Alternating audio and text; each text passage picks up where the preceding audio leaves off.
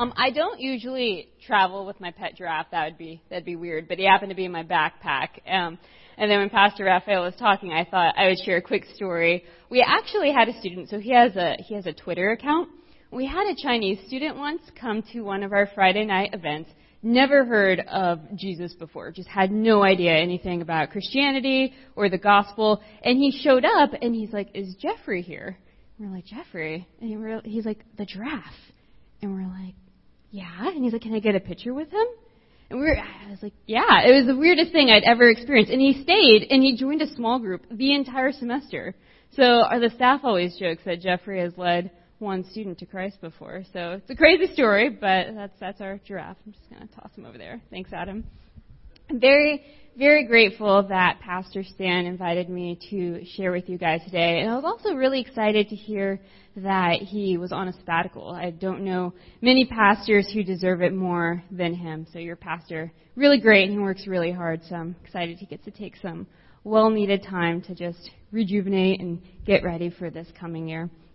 Um, I grew up, a little bit about me, I grew up in South Texas, as far south as you could possibly go. And so I grew up right on the border of the United States and Mexico. In my high school, we used to go, back then it was a little safer, we used to go on these hikes deep in the mountains of Mexico. So we would drive about, we'd cross the border, we'd drive about six hours, and we would go to this plot of land that was owned by the local university, and it was up by the mountains. And one day during the week, every year that we went, uh, we went on this one all-day hike. At the time, it, it seemed like it was the longest hike I'd ever been on. It was probably only like five miles, but we would hike up the mountain, and it just seemed like we would never ever get there. And then there wasn't that good of a view on the top, so it was kind of anticlimactic. But I remember one particular summer on the way down the mountain, uh, there is kind of we divided into a faster group and a slower group who just took a little more time to go down. And so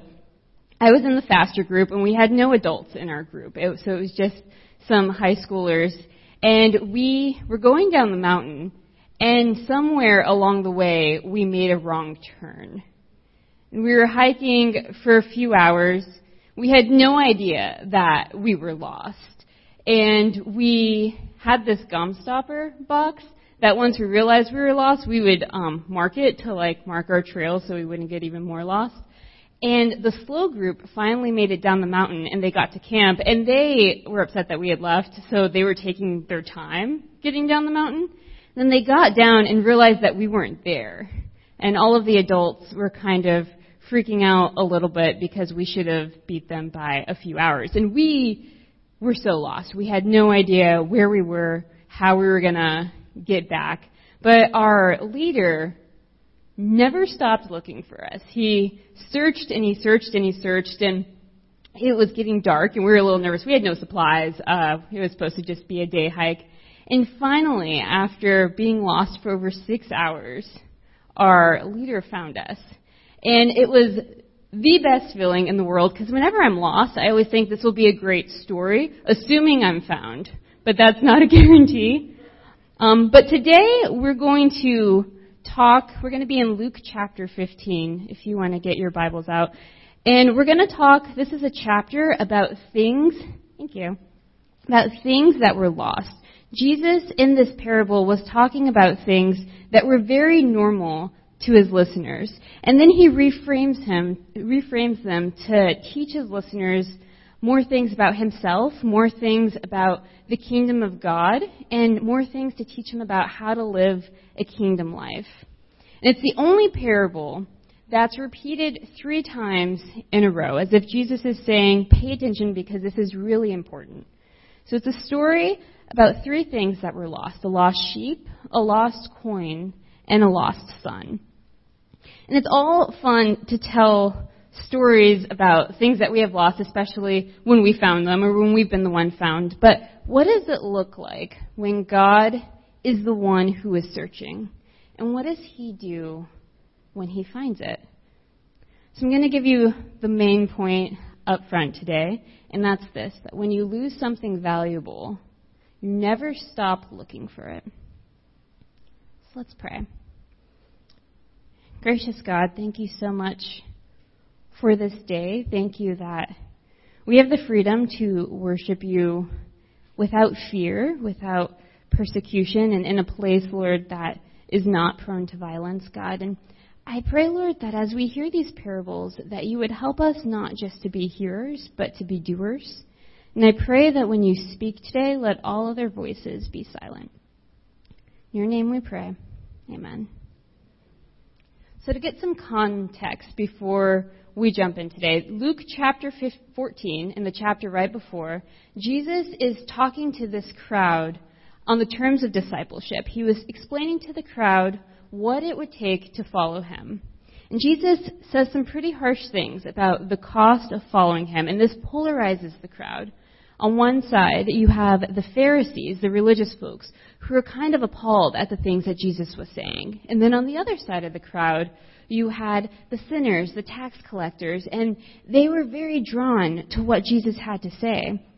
And the Pharisees, they were upset and they were confused. They're asking Jesus, why are you so in love with sinners? Why would you let a prostitute cry and kiss your feet? Why would you eat with tax collectors? Why do you care about these people? And Jesus always answers the question with, it's not the healthy who need a doctor, but the sick.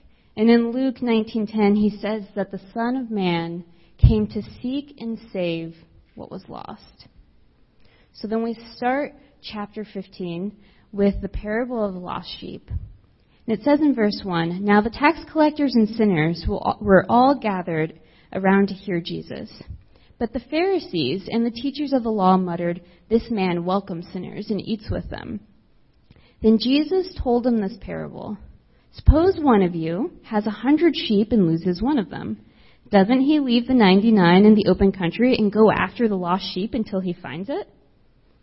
I want to pause here for a second because Jesus right now is talking to a group of rural countrymen. At least for me, I require a lot of context to grasp what's happening here.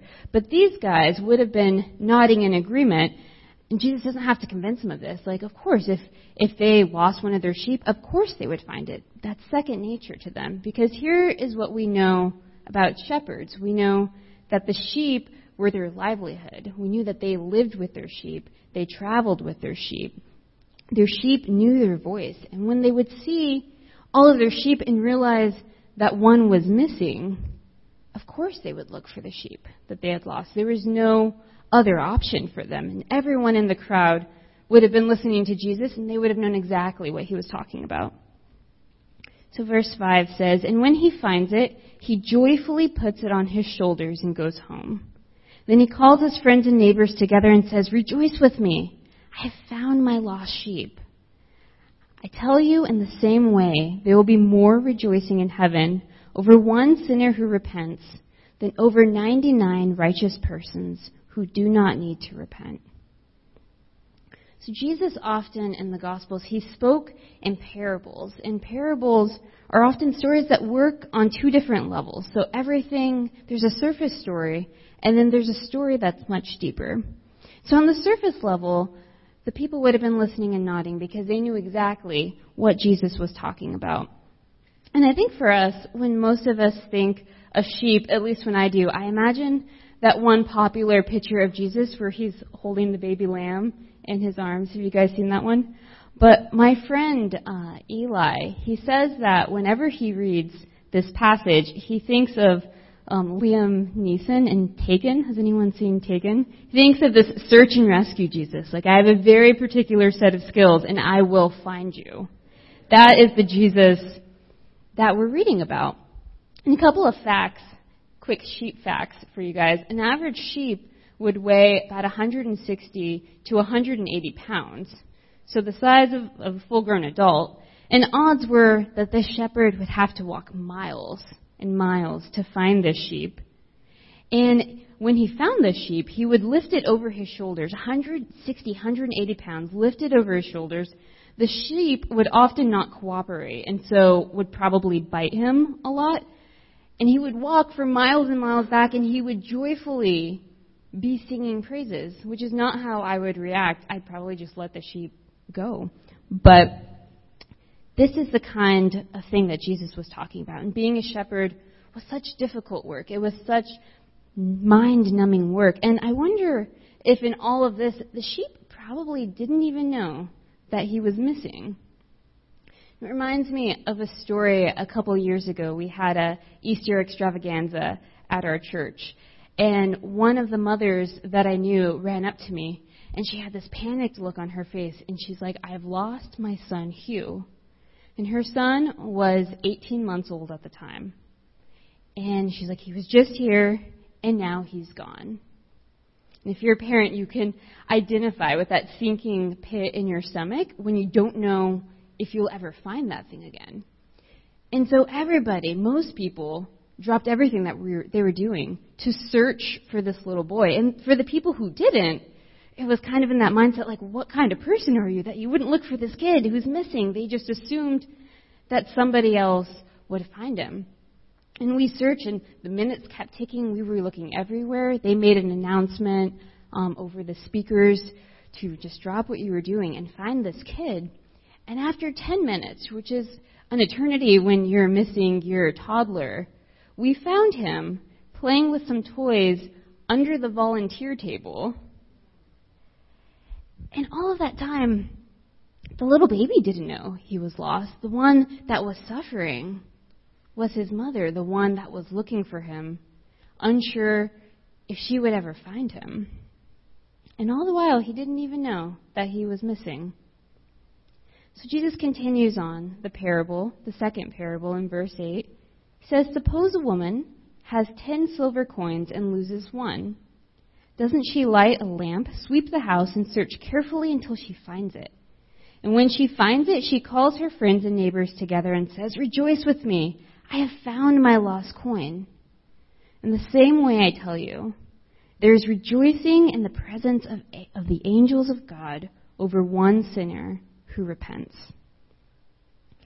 I remember my intern year with Chi Alpha. Before we go on staff, we have to complete a year of internship. And I was at a Thanksgiving conference with some international students over the Thanksgiving break. And it was time for us to go. And my friend, who was also an intern, could not find his keys anywhere. And this was the Sunday after Thanksgiving. Um, so there was no place to call to come and get another set of keys. All the car dealerships were closed. We searched the entire camp, could not find the keys. So at this point, everybody kind of left without us, and then the camp closed down. And this was in winter. Um, so we were outside. We were very cold. We were supposed to be fasting that day, and then somebody came and dropped pretzels off for us, and we ate the whole bag because we were very hungry and cold and lost. And at one point, we had started to be surrounded by deer, which was it was a very not related to the story at all, but very surreal feeling. And we called this guy who was supposed to come and do whatever he does to to make a new key for the car because we had just accepted that this key was lost. And this guy would call us every 30 minutes. He's like, I'm going to be there, man. Don't worry. Don't worry. I'm going to be there. 10 more minutes. 10 more minutes. And hours and hours passed, and this guy is not coming. And he kept calling and reassuring us that he would, in fact, show up. And he never did. And we knew that if we did not have this key, that we weren't, we were going to be stuck there. There is no way we recognized the value of this key. And eventually, just to end the story, he found out that I guess in some old cars, there's like a little box that attaches to the bottom that has spare keys. We didn't know that at the time, but after seven hours, we finally found one, and we were so relieved. And nothing could express the joy that we were not going to be stuck outside in that camp until this guy had finally decided to show up. And so at this point, Jesus has told two stories. And the listeners would have understood exactly what he was talking about. They would have been eagerly anticipating what he was going to say next because they could tell that he was leading them to something important. That he had started with these things that they were very familiar with. He had started with the lost sheep, the lost coin, two things that they understood how valuable these things were. And they knew that Jesus was leading them to a place where they could understand what has the most value, what has the ultimate value. And in the end, Jesus is not talking about sheep or coins, but he instead is leading them to recognize that people are infinitely valuable, that they are worth all more than all the world. And what is our response? What do we do when we find them? We find that out in the third part of the parable. A lot of us know this parable as the parable of the prodigal son. And it says in verse 11, Jesus continued, There is a man who had two sons. The younger one said to his father, Father, give me my share of the estate. So he divided his property between them.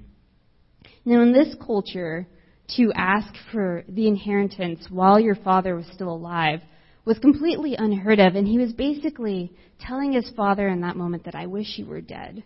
This was not this was not a good relationship. This was not a strong relationship that they had.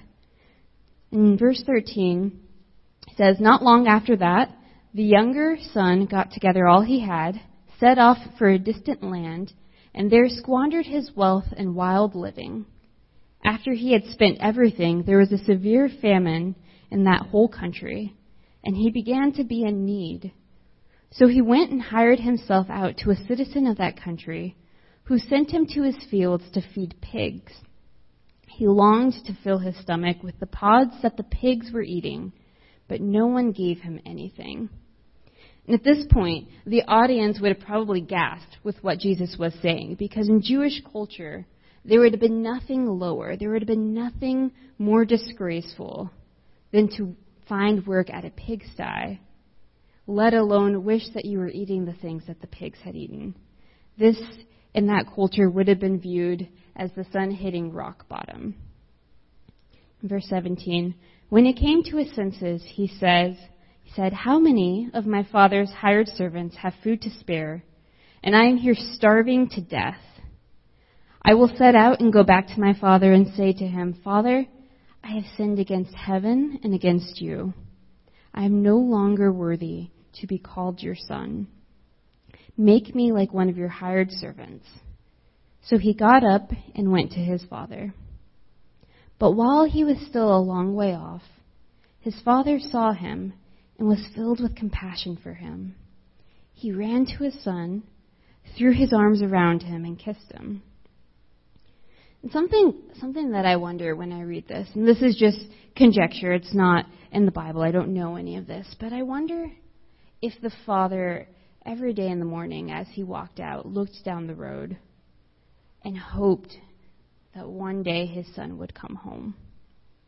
I think that's what a lot of parents in his situation would do.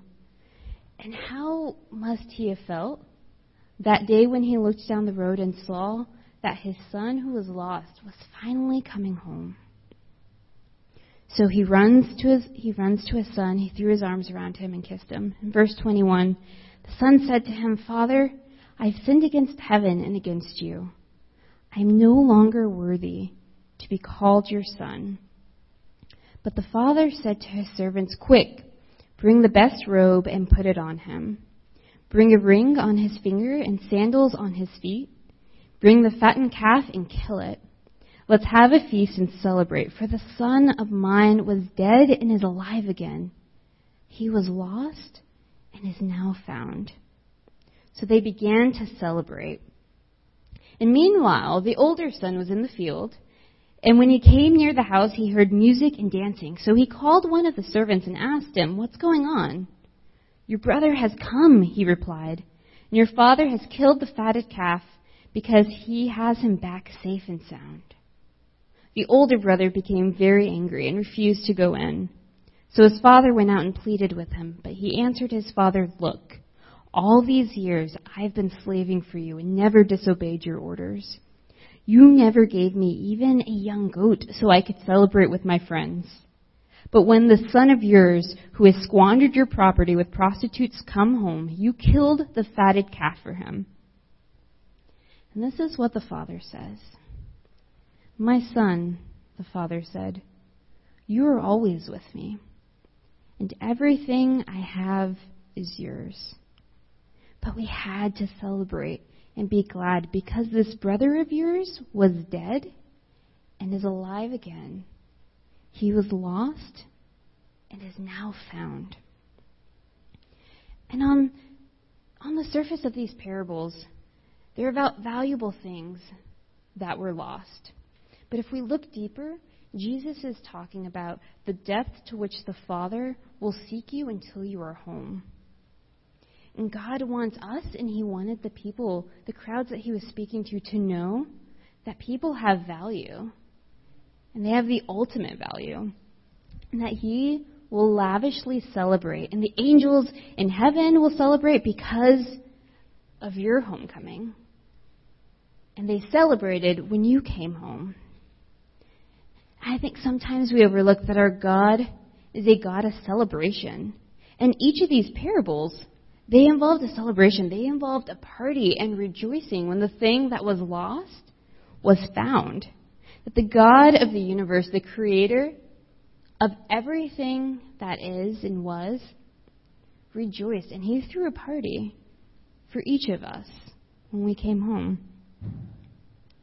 And what about the son? What about the one who had never left his side. And I'll read again what he says. He says, My son, you are always with me, and everything I have is yours. All the riches of grace and love is already yours. He's saying that you can't earn something that you already have. And You can't earn something that's already been freely given to you. This brother could never earn anything from his father because everything his father had was already his.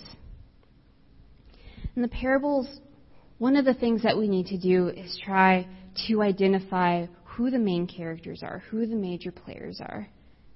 And I think there might have been a time when I would read these parables and I would think that the main characters were the lost sheep, the lost coin, and the lost son. But then I realized that each of the main characters in these stories is the shepherd, the woman, and the father. And what Jesus is trying to communicate to us is that God is the main character in these stories and that the people and things that he was looking for had value. And he loves it so much, there's nothing more that he loves when lost things come home. What we see from these stories today that this is the very heart of God, that people would come home and share in his inheritance with him. And the Pharisees, they were appalled that Jesus would associate with these people, associate with these people who were lost. Why do you heal them? Why do you save them? Why do you feed them? And so the answer to that question is that God is the one who suffers the most when his children are lost. Just like in that moment when we were looking for little Hugh, it was his mother that of everybody searching was the one in the most agony. Why do we seek the lost? Because Jesus did. And because God suffers at the fact that they're lost. And we see in this parable something interesting. We see that God is not content with 99%. So we have at Georgetown University around 6,000 students. And if 99% of those showed up to Open Table, which is our weekly service, I don't know that many of us would be itching for service to be over so that we could go find the 1% who didn't show up. And if you think about what would happen if 99% of Rockville, Maryland came here on a Sunday? How many of us would be seeking and praying for that 1% who's not here? Yet we see in this parable that that's the heart of God, that we would go out and that we would find the one. Because God is not interested in having a crowd, and He doesn't look at you as a number. He looks at you as someone who is precious to God, who is precious to Him. And it's like these two sides of a coin that God suffers so much when one of us is lost. And on the other side of the coin, we see that He celebrates lavishly when one of us is found. I used to get really nervous when I would be around people who I thought were a big deal. And one time I shared an elevator with uh, our basketball coach, JT3, and his dad, John Thompson Jr. Back at, at that time, our basketball team was still good, so it was a bigger deal than it might be now. But I remember being so nervous. And then I became a pastor. And I realized that every single person that I meet is immensely valuable. And that levels the playing field, but way up here, to know how valuable every single person is to Jesus. And this larger point that Jesus was making in these parables is that if the shepherd does that for the sheep, if the woman searches that intently for a coin, if the father is that excited to see his son come home, then how much more is our Heavenly Father excited when one of us comes home? And how much more does He search and seek us out until He finds us? It's as if He's telling us that this one is precious to me. And you fight for Him, you chase Him down when He runs, and you bring them back. And we cannot treat the people who are infinitely precious to God with flippancy.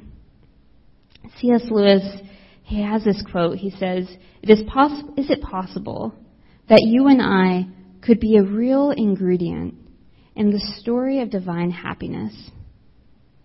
Could we really put a smile on the face of God? And Jesus is inviting us to do just that. He's inviting us into his inheritance, and he's inviting us into this mission to seek and save the things that were lost. And I think that we as a church can have this bifurcated mission where we desire the people who are around us, the people in our area, to come and be a part of the party, but that we can also pray and give so that the people across the world, to all of these countries that these flags and the ones not represented are, that we could desire that they come to the party too. And I think we need to ask ourselves these hard questions. Are we treating people who are precious to God with flippancy? Do we look at people and in our minds think, well, they're, they're too far gone to ever be saved? And I know that I have made that mistake before. And I shared, I shared a story last time that I was here, but I'll share it again. There was a student when I was a senior and she was a freshman and I was her RA. And she was the last person that I ever thought about inviting to Chi Alpha. She was the last person I ever thought would be interested in God or faith. And she was very involved in drugs and alcohol just very involved in a culture that seemed so far from Christ. And then one of our students, um, her name's Johanny, invited her to service one day. And Johanny had just felt she had been praying a lot that year that God would send her one person that she could disciple and that she could tell them who Jesus was. And she felt that that person was Kim. And over the years, Kim, she joined a small group. She gave her life to Christ. And she became a leader in Chi Alpha. And I think, like in, in Chi Alpha, you never really know how successful you are until years down the road. But she, she texted me, and it was one of the best texts that I ever got. She had just moved to Chicago. We had road tripped over there and took her there. And two days after being there, she found a church to be a part of.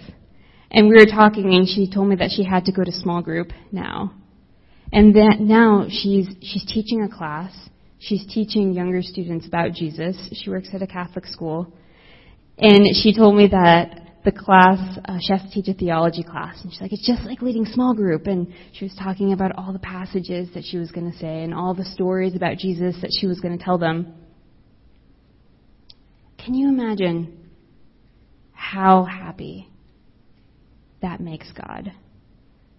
To see one of his children who was lost and now is found and is now continuing to seek out people who are lost. And these people, they're all around us. And I, I know sometimes I write people off. But Jesus views these people as infinitely valuable. We need to be a church that celebrates and that knows how to throw a party when people come home. Close with this story. There was a 23 year old in the Royal Navy. There was a moment in his life where he thought that he would drown in a terrible storm in the Irish Sea. He was a slave trader, so he knew a thing or two about being lost. His name was John Newton. And he told Jesus that night, he said that if he ever made it out of that storm alive, that he would give his life to Jesus. And 300 years ago, he wrote the words to this song Amazing grace, how sweet the sound that saved a wretch like me. I once was lost, but now am found. Was blind, but now I see. Let's bow our heads and pray. God, gracious and loving God, thank you so much, God, that you love us so much that you would throw an extravagant party, Lord, when we come home to you. Lord, and I thank you that for every time that we run, you're constantly inviting us back and inviting us into relationship with you. Lord, I pray that you would give us a heart like you have, a heart that breaks when we see things that are lost, God. And I pray that you would give us a heart that would go and that would seek and that would find, Lord, those people who are precious to you. Maybe some people here are lost but would really like to come home. And just ask Jesus to include you in this prayer. Some of y'all are close by. I want you to know that you can always come home. God, just help us who want to come home know that you have been searching for us our whole lives. Pray that you help us all to feel you carry us and help us to feel you joyfully take us home, God. Lord, I thank you for your grace that extends over all of us, God. For every time we fall short, I thank you that your grace brings us home. And I thank you that you will never stop seeking us when we've gone astray, Lord. Just lift up all of these things, Lord. And all of these people in here, Lord, and all of these people who are not in this room today, Lord. I thank you that you've created each of us with a purpose, God. You've created each of us to be infinitely valuable. And all of these things I pray in your name. Amen.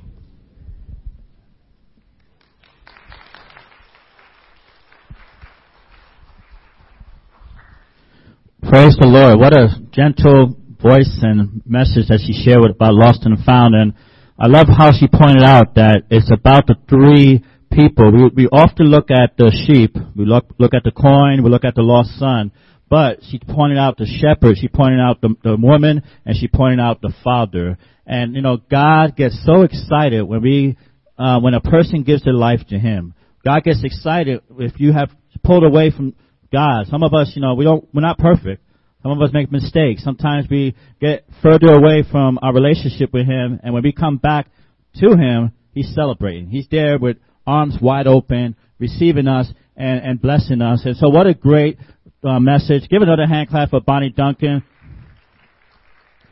And that's what that's what Chi Alpha does. They are in the universities. They have services. I think. Do you guys have on Wednesdays nights? Your service um, Wednesdays, Thursday, Wednesday nights. And what they do is they gather the, the students from the school, and they're w- welcome to come and join the services that they have on campus. And this is like having a church on campus in a secular school. This is not a Christian university. It's a secular university that allows her to minister there. So that's a great mission field to be in. And what a great call of God to have that, to be able to be a light in that community, in that university. And Georgetown University is a great place. The national, you know, that's the capital of the United States of America, right? D.C. What a great location. And God has blessed us, blessed her and put her in that situation. So that's a great place to be. And uh, we we applaud you. We thank you very much for joining with us this morning. I want us to end with a with a, a worship song. Um, the team could come up and lead us in a song of praise. And I want us to just lift up our hands to worship the Lord. And that, but before that, I want to pray for you. If we could all stand to our feet, bow our heads. As we get, some of us are traveling to uh, different states for the